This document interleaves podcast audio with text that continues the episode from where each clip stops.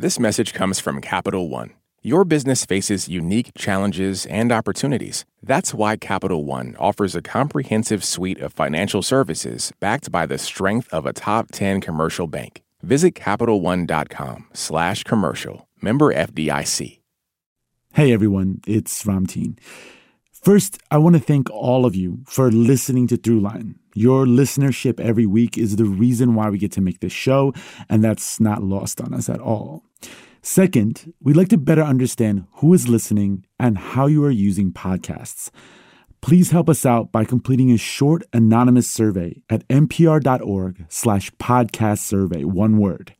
It takes less than 10 minutes and really helps support the show. That's npr.org slash podcast survey. One word. Thank you. Lately, the headlines have been filled with almost nonstop COVID 19 coverage. But one story that made it through the wall of coverage recently is centered on the supreme leader of North Korea, Kim Jong un. So we wanted to revisit an episode that helps give context to the country and Kim's rule over it. And we're going to start the episode with the story of a doctor in North Korea.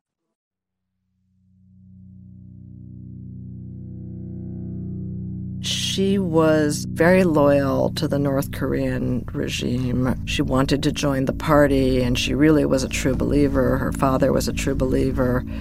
And she was working as a pediatrician and was in a terrible situation personally. She had nothing to eat, she was on the verge of starvation.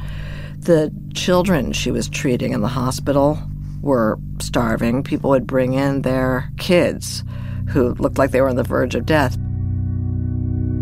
So, very reluctantly, she decided to cross the Tumen River into China. And she had no intention of defecting. She loved her country, but she wanted to go out and you know get some food and maybe some money to bring back and she walked across this narrow river into China. It was a time of year when the river was partially frozen, and she fell through the ice and she was wet and she came out to the Chinese side and she was, you know, still dripping wet with water and she walked around and she saw a farmhouse and the gate was slightly open and she saw in the courtyard a dish with a little bit of rice and some scraps of meat in it. And she was stunned because she hadn't eaten rice in years. She couldn't remember the last time she had meat. And she realized that that food had been left out for the dog. And she said at that moment, she was only a few hours out of North Korea, she realized that dogs in China ate better than doctors in North Korea. And she realized too, at that same moment, that everything she had ever been taught was a lie. Her whole life had been a lie. North Korean leader Kim Jong un has not been seen in two weeks. There are new questions about the health of North Korean leader Kim Jong un. Kim Jong un has appeared in public for the first time in 20 days after escalating rumors about his health and whether he was even still alive. They will be met with fire and fury like the world has never seen. North Korea's continued pursuit of nuclear weapons is a path that leads only to more isolation. States like these constitute an axis of evil. South Korea continues to face a threat of a million troops, most of them massed near its border. The only thing it can produce well is repression and military might. You're listening to Throughline from NPR, where we go back in time to understand the present. Hey, I'm Ramteen Arablouei. I'm Rand Abdel Fattah. And on this episode, Uncovering North Korea. On April 15th, when North Korea's supreme leader, Kim Jong un, failed to show up for the country's biggest political holiday, speculation began that he was sick or worse. Speculation about North Korea is nothing new, of course. The country is famous for being a kind of black box, one of the most secretive and authoritarian in the world. But there are plenty of secretive dictatorships in the world. What makes North Korea matter, what makes the whereabouts of its leaders so important, is that it has nuclear weapons, a history of erratic behavior, and a particular fixation on antagonizing the outside world, especially the United States. This cycle of antagonism with the prospect of nuclear war isn't an accident.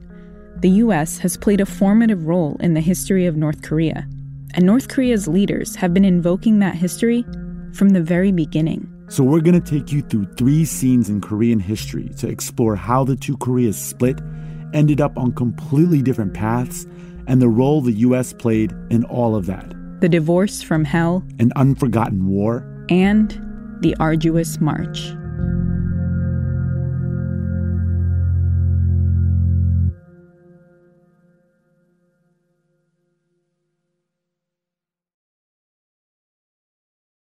Support for NPR and the following message come from PBS. PBS invites you on a trip to the future. A Brief History of the Future is a groundbreaking series filled with hope and possibility about where people are today and what could come next. From tech to tradition, from climate to culture, from science to spirituality. Join futurist Ari Wallach on a journey around the world as he meets the brilliant minds and brave pioneers remaking people's futures for generations to come. A Brief History of the Future. Stream now on PBS and the PBS app. The biggest story in the world is a science story. And keeping up with all the latest coronavirus research, it's a lot. So on Shortwave, we translate the science you need to know into short daily episodes. Listen and subscribe to Shortwave from NPR.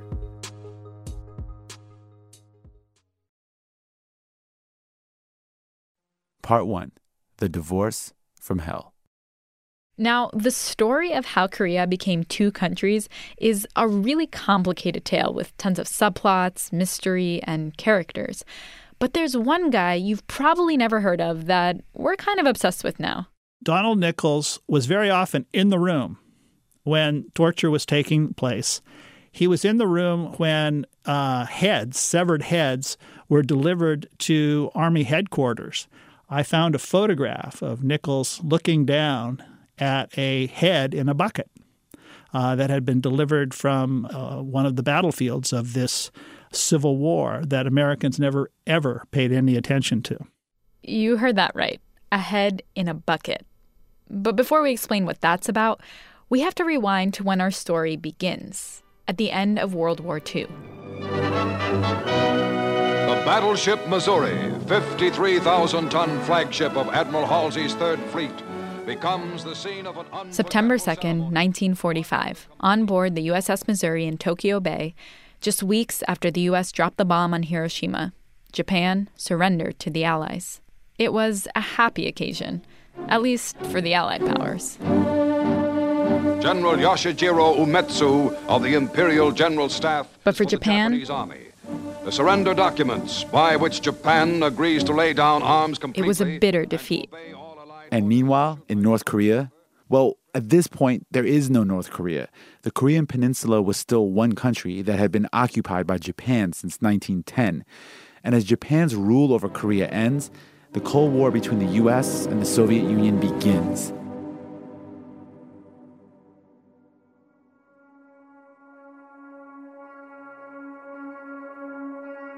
To make a long story short, what happened was that the Soviet Union was, of course, uh, interested in installing a pro Soviet communist government in Seoul that would rule over the entire peninsula. And the Americans uh, wanted uh, a pro American administration installed in Seoul. This is Brian Myers, a professor in the International Studies Department at Dongseo University in Busan, South Korea. And what Brian's saying is that both the US and the Soviet Union wanted influence over Korea. So they agreed to a compromise. A dividing line drawn completely at random at the 38th parallel. And almost immediately, this uh, division of the country along the 38th parallel uh, began hardening into permanency. Creating two countries, North Korea and South Korea. And on each side, leaders backed by the Soviets and the Americans came into power. In North Korea, the Soviets picked 36 year old Kim Il sung, a former guerrilla leader who'd fought in the Soviet army during World War II. He was someone they trusted. But besides being a compliant puppet, he had some real credibility with the entire population of the Korean Peninsula. This is Blaine Harden. He's written a bunch of books on North Korea. The newest one is called King of Spies. Because he had fought against the hated Japanese in the 1930s, he was thought of as a, a freedom fighter, a leader, a, a true Korean patriot. But Kim Il sung was not interested in being a Soviet puppet. He was a demagogic genius. He had this ability to intuit the anxieties, the anger of the Korean people, and turn that into his own power. It allowed him to develop his own independent power base in North Korea, separate from the Soviets. So, in the first few years after partition, Kim Il sung basically became the undisputed leader of North Korea and set out to separate his power from the Soviets who put him there.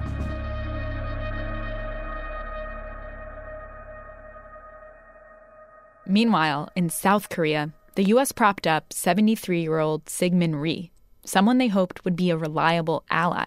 Much as the North Koreans imported Kim Il sung from the Soviet Far East, the Americans imported a puppet who had been living in the United States for nearly four decades.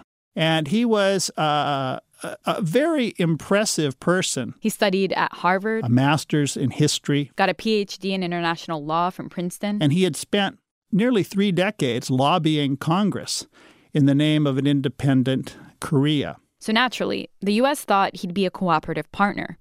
But they overlooked one glaring personality trait. He was a strong willed, headstrong nationalist who wanted to do what Kim Il sung wanted to do, which was control all of the Korean peninsula himself with arms and ideological window dressing from the United States. So at this point, North and South Korea are being run by two tyrannical leaders, and both wanted the same thing to rule over the entire Korean peninsula, which isn't surprising because North Koreans and South Koreans continue to see themselves as one people. But the big difference between these leaders is that Syngman Rhee was not popular in the South. In fact, there was a very large percentage of the population that didn't want Syngman Rhee to control the place and make it an American puppet state.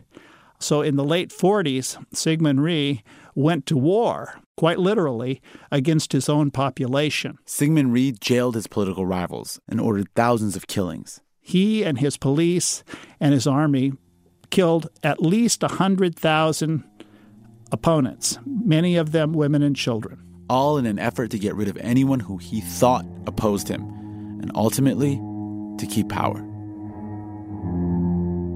And to keep power, Syngman Rhee needed help from who else? The United States. And for a time, most of that support came through one guy. Now we're ready to tell the strange story of Sergeant Donald Nichols. Donald Nichols was a U.S. Air Force spy, and he went to uh, the Korean Peninsula in 1946, very early, when the American military had no expertise on the Korean Peninsula at all. Nichols was sent to South Korea to spy on Syngman Rhee for the Americans but his spy schooling had consisted of just a few months of training. That training as sort of a, a young uh, counterintelligence agent was the only f- real formal education he'd had. He dropped out of school in seventh grade. So when he met Syngman Rhee in 1946, Donald Nichols had a seventh grade education and a background of petty theft. The story gets pretty weird around this point because Syngman Rhee took a serious liking to Nichols which is odd because these two guys couldn't have been more different. Donald Nichols was six foot two, weighed about 260 pounds, drank Coca Cola and ate chocolate bars obsessively. Syngman Rhee was an uh, aesthetic looking, uh, very thin, very brainy South Korean intellectual. Plus, Syngman Rhee was 48 years older. But despite all that, they had a very close relationship. Syngman Rhee called Nichols his son and Donald Nichols called Syngman Rhee his father. They both served a purpose for the other.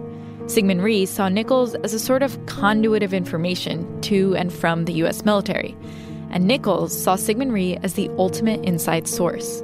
Nichols served alongside Syngman Rhee for 11 years, which is an astonishingly long time for an intelligence agent based in one country.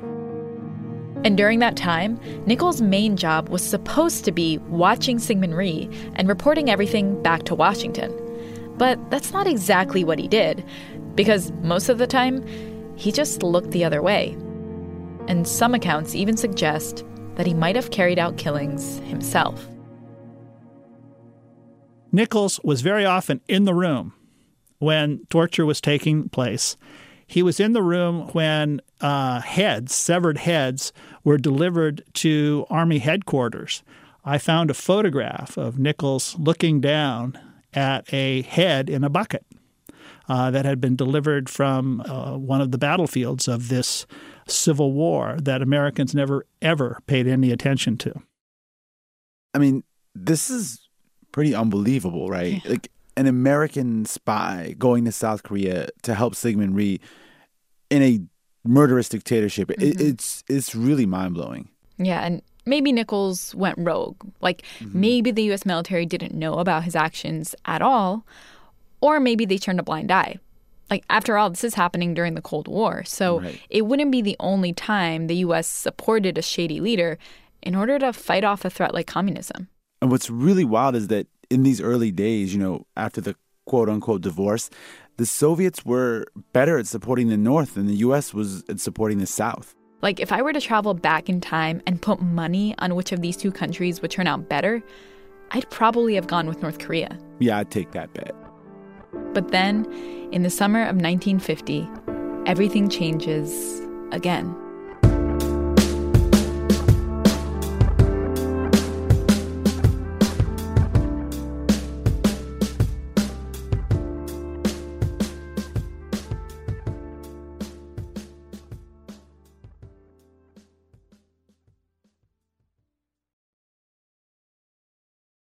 This message comes from Capital One, offering commercial solutions you can bank on. Now more than ever, your business faces unique challenges and opportunities. That's why Capital One offers a comprehensive suite of financial services, all tailored to your short and long term goals. Backed by the strength and stability of a top 10 commercial bank, their dedicated experts work with you to build lasting success. Explore the possibilities at CapitalOne.com/slash commercial, a member FDIC.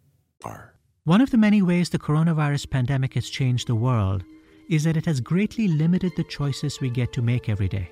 It gives you a greater recognition of what you really have in your control and what things you really don't have as much control over. This week on Hidden Brain from NPR. Part 2 An Unforgotten War.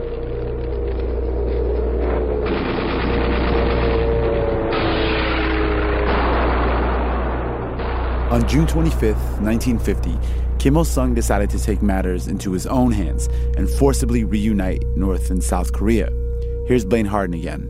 He started the war with Stalin's help and tried to become the boss of the Korean Peninsula. And he sent nearly 75,000 North Korean troops into South Korea. Intense fighting broke out, and suddenly the Koreas were in an all out civil war. Pretty quickly, the US decided it had to step in and rallied the United Nations to throw in its support. Korea is a small country, thousands of miles away. But what is happening there is important to every American. President Truman and other American officials were worried that if they didn't intervene, the conflict would escalate, spreading communism further into Asia and possibly igniting a third world war. At first, Syngman Rhee's troops were on the defensive, getting beat by the disciplined North Korean army. And North Korean troops managed to capture South Korea's capital, Seoul. But by the end of that summer, we know that the cost of freedom is high. The game was reset. But we are determined to preserve our freedom no matter what the cost. South Korean forces, backed by the US and the UN, recaptured Seoul. And then President Truman ordered American and coalition troops to go on the offensive to liberate North Korea. The 1st Marine Air Wing pilots slammed their rockets right into those dug in commies. And they began to push the North Korean troops back, further and further. Kim Il sung was outmatched. He was an incompetent military commander and was defeated, uh, routed by the Americans and the South Koreans, and would have lost his country. The very existence of North Korea was at question without Mao. Mao Zedong, or Chairman Mao as he's often referred to, was the leader of China at the time he decided to intervene on behalf of the North Koreans and the Soviets because the Americans were getting way too close to the Chinese North Korea border, and he didn't want the fighting to spill over into China. So he rallied his troops and sent them into North Korea. And they managed to push the Americans back to the 38th parallel. And everyone was agreed at that point in 1953 to declare a draw, and that's where the war went into suspended animation. It didn't end with a peace treaty. There is still no peace treaty, it's an armistice.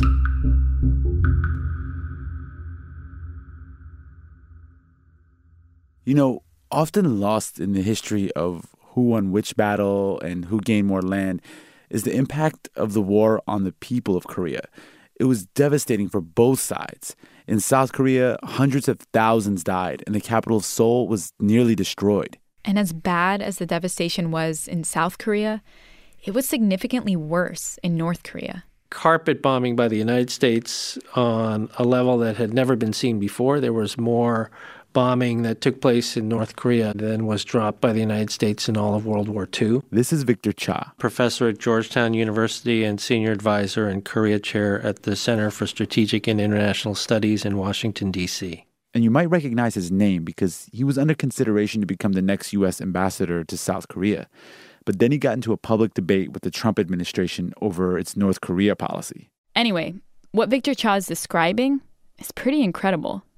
North Korea was essentially reduced to rubble. Some American estimates say that up to 20% of the population of North Korea were killed by bombs from American aircraft. I mean, you don't easily forget something like that. Yeah. Everyone in the country probably knew someone who died in the war. And the political consequences were also really massive. You basically had leveled the infrastructure on both sides of the peninsula, and so they were essentially starting from scratch all over again. Kim Il sung, who had started the war, somehow managed to use the war and its aftermath as a convenient narrative against the Americans the story basically goes remember those Americans. They bombed our country and killed your grandma, and they're going to do it again unless you allow us to protect you. But that protection came at a certain price. There won't be much freedom, there won't be much information, there won't be much electricity or food, but we will protect you against the Americans. What's so interesting and kind of sad about all this is that when we were reading up on this war, what's the nickname we kept coming across? The Forgotten War. Right. Mm-hmm. Like that's often how it's referred to in the US because right. it was kind of like a blip on the US's radar. But in both North and South Korea, it was obviously not easily forgotten. Yeah, I mean, the North Koreans lost 20% of their entire population. That's like if the US were to lose the entire population of Texas and California. That's massive. I mean, yeah. that perceived threat of the US coming back to kill grandma became a central part of the Kim regime's propaganda and also fueled its decades long quest to become a nuclear power, you know, to, to protect itself. These are not the jackboots of Adolf Hitler's Nuremberg. This is North Korea, a citadel of anti Americanism and home of the world's most regimented society. Okay, now we're going to fast forward through the next few decades to give you a sense of how the war affected the future of North and South Korea. It set them on completely opposite paths. At first, both sides rebuilt slowly. South Korea went through president after president after president, while in North Korea, Kim Il sung continued to rule as supreme leader. And up until the 1980s, they were kind of in a similar boat. But then South Korea started making big changes that allowed them to be open for business with the rest of the world. Their economy grew rapidly, and by the late 80s, life in South Korea was starting to improve. In contrast, North Korea was a completely closed economy where food, clothes, jobs, and maybe most importantly, information all came from the government. Kim Il sung, still fearing another attack from the US, also poured resources into the country's military. And with the help of the Soviet Union, he established its nuclear program. But one moment in 1991 threatened Kim Il sung's grip on power. The Soviet Union, their main source of aid and raw materials, collapsed. Then, in 1994, something else happens that shakes North Korea to its core. Kim Il sung dies. In the official North Korea state TV announcement, the newscaster is visibly shaken.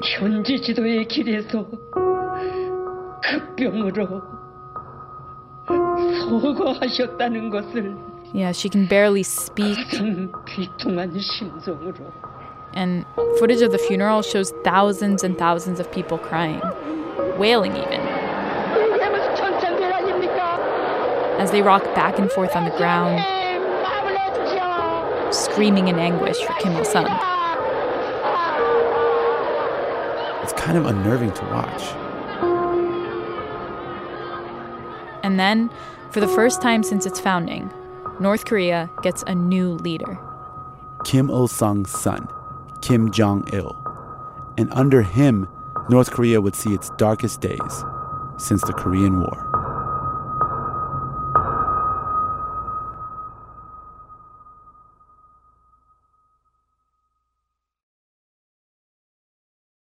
This message comes from NPR sponsor Teladoc Health. There are lots of reasons for wanting to be healthy family, work, living a fuller life. Teladoc Health understands. Whether you have diabetes, high blood pressure, or just need to manage your weight, Teladoc Health can help. Visit teladochealth.com slash what's your why for more information. That's T-E-L-A-D-O-C health slash what's your why. Part 3 The Arduous March. Now we've arrived at the last part of the story, and we want to give you a better understanding of contemporary North Korea from the inside.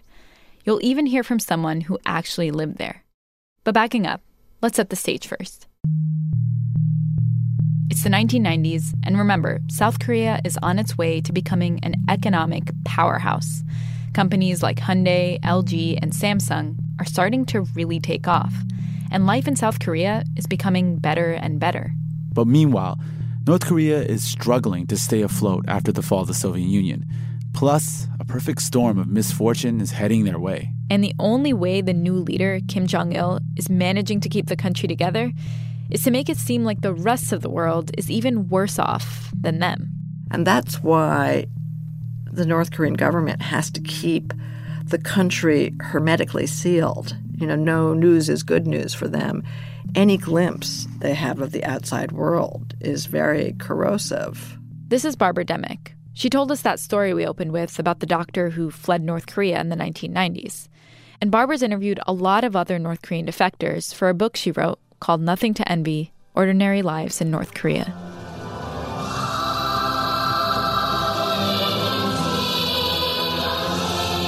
Nothing to Envy comes from a very popular North Korean song that goes, I'll spare the singing, we have nothing to envy in the world. And it's a song that every school child sings. And, you know, the point is that North Koreans think that they are the luckiest people in the world.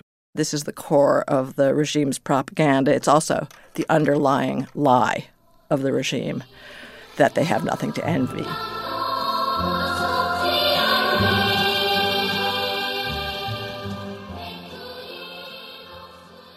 We wanted to really understand what life was like at that time in North Korea. Uh, can you hear me? Yes, we can hear you. Can you hear? Uh, can you hear me? So we called up Hyeonseo Lee. She is in South Korea, and the connection wasn't great.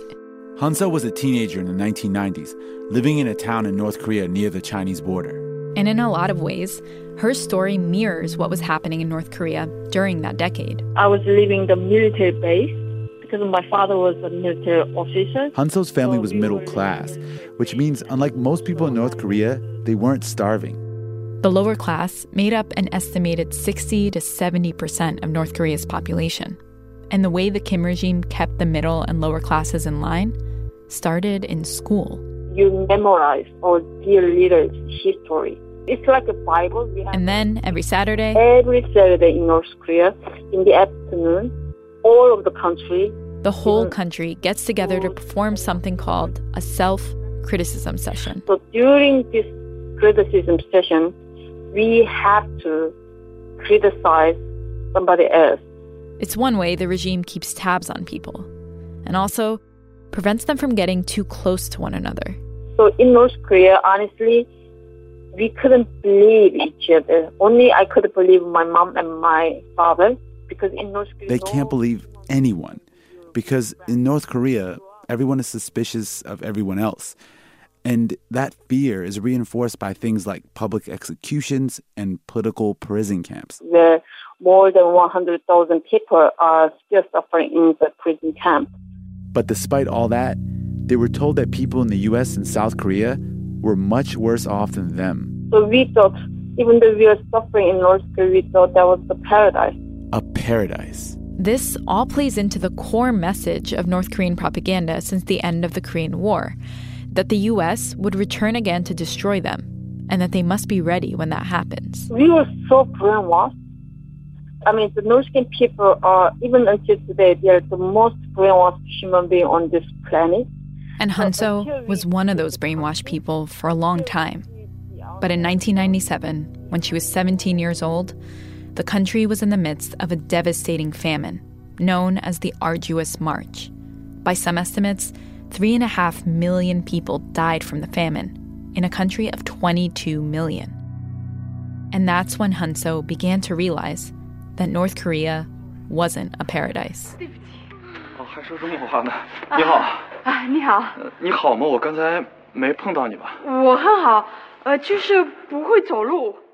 Late at night, under the cover of darkness, Hyeonseo would retreat to her room to watch Chinese soap operas. And I just uh, blocked my window with thick extra blankets to prevent the light.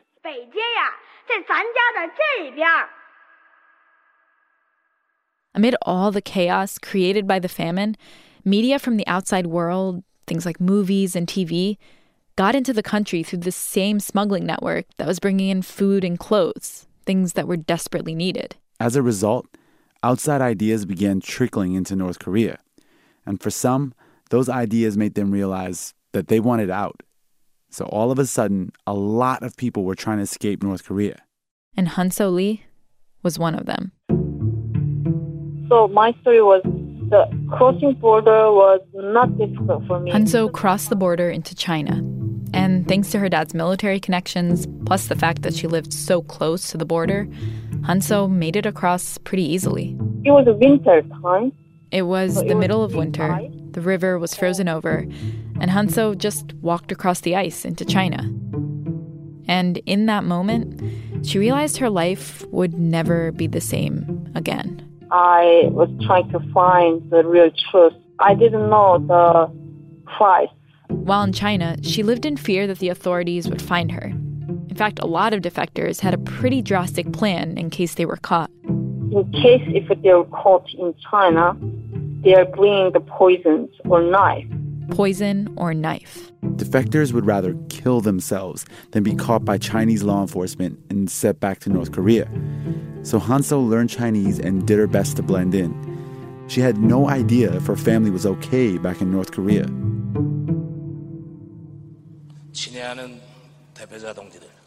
In 2011, 14 years after she left North Korea, Hyeonseo was finally reunited with her family in South Korea. In that same year, Kim Jong il dies, and his son, Kim Jong un, becomes the new supreme leader of North Korea.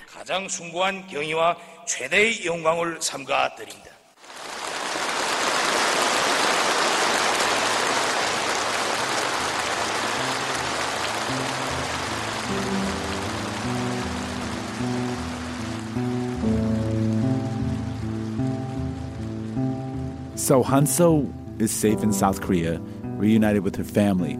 Mhm. But meanwhile, this new leader emerges in North Korea and picks up the mantle of his father and grandfather, both in his rhetoric and his actions. I mean, Kim Jong un has expanded the nuclear program. Mhm. He uses a lot of the same internal propaganda that they used He's even killed off political dissidents, including his own family members. And it's brought us to this moment where we find the US and North Korea in the same dynamic that they've been in for decades now. North Korea makes erratic threats. They think the U.S. is out to get them.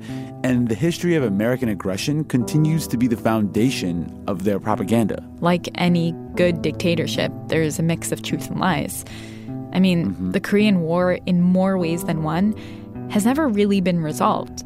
And that's important to remember because ever since, both countries have been stuck in a cycle of antagonism. Yeah. So when there's news of another summit and we see Trump and Kim Jong un shaking hands, yeah, it's possible the relationship is turning a corner, but it's not going to be easy to move past this long history of antagonism.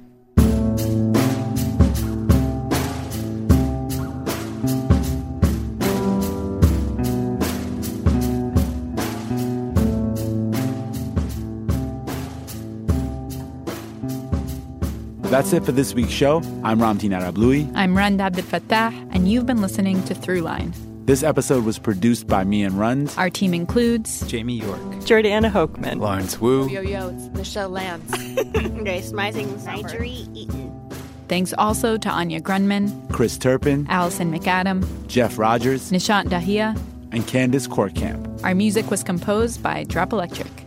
And let's keep the conversation going.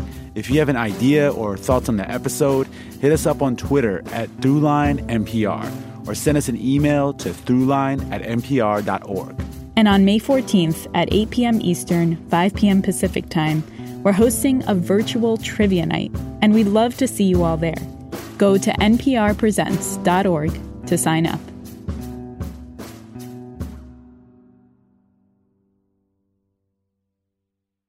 This message comes from NPR sponsor Mint Mobile. From the gas pump to the grocery store, inflation is everywhere. So Mint Mobile is offering premium wireless starting at just $15 a month. To get your new phone plan for just $15, go to mintmobile.com/switch. Support for NPR and the following message come from Rosetta Stone, the perfect app to achieve your language learning goals no matter how busy your schedule gets. It's designed to maximize study time with immersive 10 minute lessons and audio practice for your commute. Plus, tailor your learning plan for specific objectives like travel. Get Rosetta Stone's lifetime membership for 50% off and unlimited access to 25 language courses. Learn more at rosettastone.com/npr. All that sitting and swiping, your body is adapting to your technology. Learn how and what you can do about it. I really felt like the cloud in my brain kind of dissipated. Once I started realizing what a difference these little breaks were making, there's no turning back for me. Take NPR's Body Electric Challenge. Listen to the series wherever you get your podcasts.